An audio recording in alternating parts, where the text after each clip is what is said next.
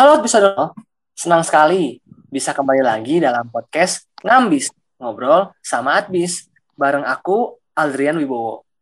Kali ini kita ditemani pembicara yang punya banyak wawasan dan tentunya akan memberikan manfaat untuk kalian para pendengar. Narasumber kita kali ini yaitu Ahmad Rafli Firmansyah. Halo Kak Rafli. Halo. Halo, apa kabar Kak? Oh, alhamdulillah baik. Baik, alhamdulillah. Oke, nah di Sadar People, untuk episode kali ini kita akan membahas tentang manajemen kualitas. Penasaran? Nah, sih sebenarnya manajemen kualitas tersebut? Nah, ini aku langsung ke pertanyaan nih, Kak. Jadi hmm. nih untuk uh, di setiap perusahaan ini kan uh, banyak nih yang bergerak di bidang barang ataupun jasa. Nah, mereka kan pasti memperhatikan aspek kualitas terhadap produknya. Nah, kira-kira bagaimana sebuah perusahaan menentukan kualitas terhadap produknya? Apakah dengan survei pasar, membuat standar sendiri, atau seperti apa nih Kak? Oke, untuk sebuah perusahaan ketika mereka ingin menentukan kualitas produknya itu benar tadi bisa dengan survei pasar. Gimana sih reaksi terhadap produk yang telah mereka buat? Atau seperti yang tadi sudah disebut membuat standar sendiri itu sebenarnya kayak di Indonesia kan ada tuh SNI Standar Nasional Indonesia. Nah, dari standar itu pun ketika orang tahu kalau si produk sudah ber berlabel standar itu, maka udah di, bisa dipastikan kalau produk itu udah punya kualitas yang baik. Nah, untuk lebih menjamin itu apa? Dibutuhkan si manajemen kualitas ini. Bagaimana cara orang tahu kalau produk yang bikin ini dibuat secara berkualitas juga oleh produsennya. Nah, kalau di dunia operasi produksi ini ada yang namanya sertifikasi ISO. Untuk sertifikasi ISO sendiri, dia tuh banyak jenisnya. Salah satunya ISO 9000 di mana ISO 9000 itu adalah kumpulan standar manajemen yang dirumuskan oleh organisasi internasional dalam standar kualitas. Begitu. Oke, jadi setiap perusahaan melakukan ini ya, Kak, melakukan manajemen agar bisa memenuhi SNI atau pusatnya itu mungkin ya kak ya? Uh, iya bisa dibilang begitu karena ISO sendiri proses untuk mendapatkan sertifikasinya itu agak sulit. Oke oke siap. Uh, saya langsung ke pertanyaan selanjutnya nih. Nah untuk persaingan kan pasti ada nih di setiap perusahaan pasti ada persaingan. Nah, supaya produk perusahaan yang bersaing bisa dianggap berkualitas baik oleh konsumen, biasanya suatu perusahaan ini tuh berapa lama kak e, untuk melakukan riset produk yang akan dijualnya nih kak? Hmm, kalau soal berapa lama riset sih sebenarnya angka pasti ya, karena tiap jenis produk maupun jasa itu pasti beda durasinya. Tapi yang setahu aku tuh, ketika perusahaan ingin buat produk, mereka tuh pasti yang pertama melakukan riset tingkah laku masyarakat atau target konsumen mereka. Jadi mereka tahu sebenarnya konsumen ini pengen produk yang seperti apa sih yang lagi mereka butuhkan. Terus yang kedua, riset tentang produk yang mirip dengan produk mereka yang udah pernah dipakai sama masyarakat. Lalu reaksi masyarakat terhadap itu gimana? Itu sama aja kayak kita uh, melakukan riset tentang produk pesaing dengan produk yang serupa. Sama yang terakhir, pasti perusahaan itu harus melakukan riset tentang apa sih masyarakat nih sebenarnya yang benar-benar butuh banget selain dari fungsi utama si produk kita itu begitu. Uh, Oke, okay. jadi jadi kita sebagai uh, apa individu tidak perlu memisahkan seberapa lama melakukan ya kak, tapi sebag, seberapa efektif dan seberapa berhasilnya perusahaan melakukan risetnya itu mungkin ya kak ya? Iya benar, karena kan memang seiring berjalan waktu pasti semuanya juga berkembang kan, nggak mungkin kayak kita set kita setting. Ya udah deh kita lihat seminggu kita riset begini begini begini ntar hasilnya apa. Eh ternyata dalam waktu seminggu itu si perusahaan pesaing juga melakukan perkembangan lain. Eh kita malah riset lagi kan berarti nggak akan selesai selesai gitu. Kita risetnya. Ah, oke oke oke. Jadi ya jalannya dinamis aja mungkin ya kayak ikutin zaman. Eh. Oke. Okay. Gitulah. Nah, sekarang mungkin pertanyaan selanjutnya dari hal-hal yang tadi ini menurut kakak seberapa siapa penting sih pengelolaan manajemen kualitas dalam suatu perusahaan kak?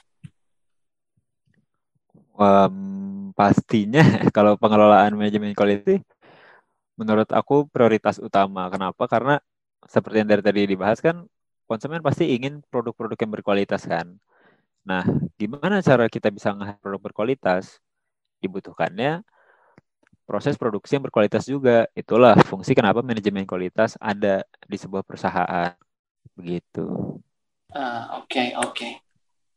Nah, kita beranjak ke kasus lainnya nih. Maksudnya ke ke pokok yang sering nih kita mungkinnya di berita-berita atau media massa seperti itu kak. Ada ini masalah yang kita lihat kasus tentang perusahaan yang mengubah komponen produknya sehingga mengurangi kualitasnya.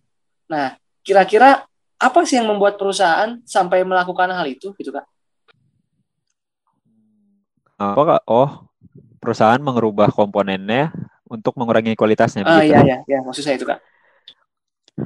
Uh, sebenarnya itu biasanya di, pada awal rilis produk mereka pasti mereka tuh ngeluarin kualitas yang terbaik meskipun mengalah. Nah, ketika mereka melakukan hal tersebut biasanya perusahaan akan mengalami kerugian. Untuk menutupi kerugian tersebut, ketika mereka sudah mendapatkan konsumen, mau tidak mau mereka harus uh, sedikit demi sedikit mengurangi kualitas dengan tujuan mendapatkan profit. Meskipun drawbacknya adalah akan banyak konsumen yang kecewa. Begitu. Untuk menyeimbangkan finansialnya sih biasanya. Oh iya ya Kak, mungkin karena kon, apa dalam suatu kondisi ada yang memaksa perusahaan melakukan hal tersebut mungkin ya Kak. Jadi bukan semata-mata yeah. karena dalam tanda petik iseng gitu ya. Tidak seperti itu ya Kak ya. ya tidak mungkin kalau gitu. Oke, okay, uh, eh, pertanyaan selanjutnya mungkin. Nah, ketika penurunan ini terjadi nih biasanya eh, kan konsumen itu orang tuh kayak udah hilang ini ya, udah hilang kepercayaan itu kan sama perusahaan. Misalnya mereka punya produk eh, karena produk sebelumnya ada penurunan. Nah, biasanya gimana sih solusi yang ditawarkan perusahaan supaya mendapat citra baik lagi nih kak dari konsumen tentang apa mengenai kualitas produknya ini? Kalau dalam segi manajemen kualitas sih ini sih kan berarti sama aja kayak kita pengen narik lagi konsumen yang udah pergi kan. Ini sebenarnya lebih masuk ke pemasaran tapi nggak apa-apa. Uh, jadi kalau udah di tahap-tahap kayak gini biasanya perusahaan tuh antara dia bakal ngeluarin produk baru untuk uh, mengalihkan perhatian konsumen terhadap produk dia yang udah pernah turun atau dengan mengembalikan si kualitas tersebut namun jumlah produksinya mungkin akan dikurangi. Tidak seperti yang sebelumnya. Untuk kembali lagi menjaga keuangan dari perusahaan tersebut. Karena ya namanya usaha, bisnis, nggak mungkin dong mau rugi terus.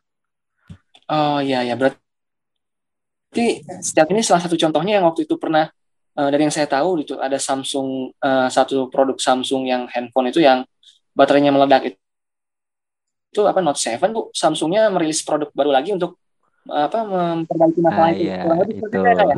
kayak gitu contohnya. Ya seperti itu contohnya. Itu Samsung uh, model yang baru dengan tujuan seakan-akan kayak oh berarti yang sebelumnya emang belum sempurna. Ternyata mereka memiliki produk yang lebih baik sebenarnya tapi belum dikeluarin gitu. Nah, secara nggak langsung pasti pasar bakal melupakan kasus si meledak-meledak itu karena sudah ada yang baru dan mendapat feedback yang lebih baik. Tuh. Ah, oke okay, oke. Okay. Nah, nih pembahasan tentang manajemen kualitas tadi sangat menarik ya. Bisa people. Semua materi dan wawasan yang diberikan ini adalah salah satu hasil dari belajar di administrasi bisnis Visip Unpad loh. Nah, stresnya berakhir. Yuk kita dengerin gimana pengalaman kakak yang sudah banyak belajar di Adbis nih. Jadi untuk kesan pesan kakak selama di sini eh, gimana kak? pesan-pesan ya. Hmm, kesannya sih ya sebenarnya Atbis tuh menarik. Kalau banyak orang yang anggap kayak mungkin ya mungkin dari sudut pandang gue banyak orang yang bilang gue kelempar lah di Atbis atau Atbis bukan pilihan utama dan menganggap Atbis ya gak ter, gak bukan salah satu apa ya jurusan yang wow lah. Tapi ternyata sebenarnya pengusaha-pengusaha tuh menerapkan hal-hal yang kita pelajari di administrasi bisnis ini. Jadi kalau emang kalian tuh serius dengan dengerin dosen mungkin atau fokus ke materi yang disampaikan, itu in the end bakal berfungsi banget emang jika kalian ingin memulai sebuah bisnis. Itu aja sih. Oke. Okay. Oke, okay, uh, kalau memang misalnya jiwanya bisnis masuk admis udah apa tepat banget ya kayaknya? Udah tepat banget okay, itu. Okay. Hmm, jadi uh, itu aja mungkin kak uh, episode kali ini. Uh, uh, saya Aldrian ngucapin makasih banyak nih buat kak Rafli karena udah mau jadi rada narasumber nih di podcast ini kak. Oh ya, sama-sama. Makasih juga udah ngundang gue di sini. Oke, okay, oke. Okay. Nah, jadi itu aja nih Advisador People. Uh, bincang-bincang sama Kak Ahmad Rafi tentang manajemen kualitas. Segitu aja dari kami.